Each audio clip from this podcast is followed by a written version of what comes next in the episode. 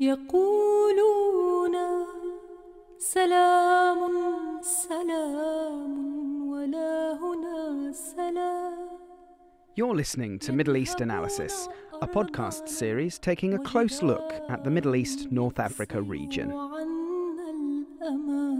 It is Christmas, and our thoughts inevitably turn to Bethlehem.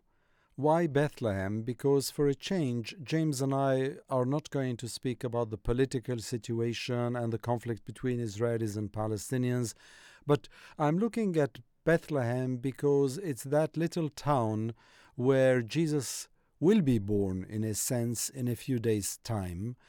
And Jesus, of course, has a lot of meanings for Christians across the world, not least for all the indigenous Arab Christians, be they in Palestine and Israel, and be they across the whole Middle East, North Africa, and Gulf region.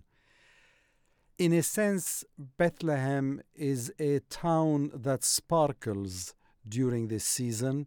Not only does it have this uh, beautiful but huge Christmas tree outside Manger Square, but this year, those who are visiting the Basilica of the Nativity, the church where there is the manger where Jesus was born, they will also see that the church has been refurbished and some of the mosaics on the walls have been cleared and dusted and are now a beautiful welcoming sight for all those Christians and visitors from abroad as well as from Bethlehem itself who will come and visit the church, say a small prayer. Now, a prayer for what, you might ask, in a part of the world, in a region that has lost a lot of hope and where peace is not an available commodity. Christmas, for many, many Arab Christians, like other Christians across the world, symbolizes peace and hope. In a sense, one has to have hope to have peace, and one also, conversely, has to have peace in order to have hope.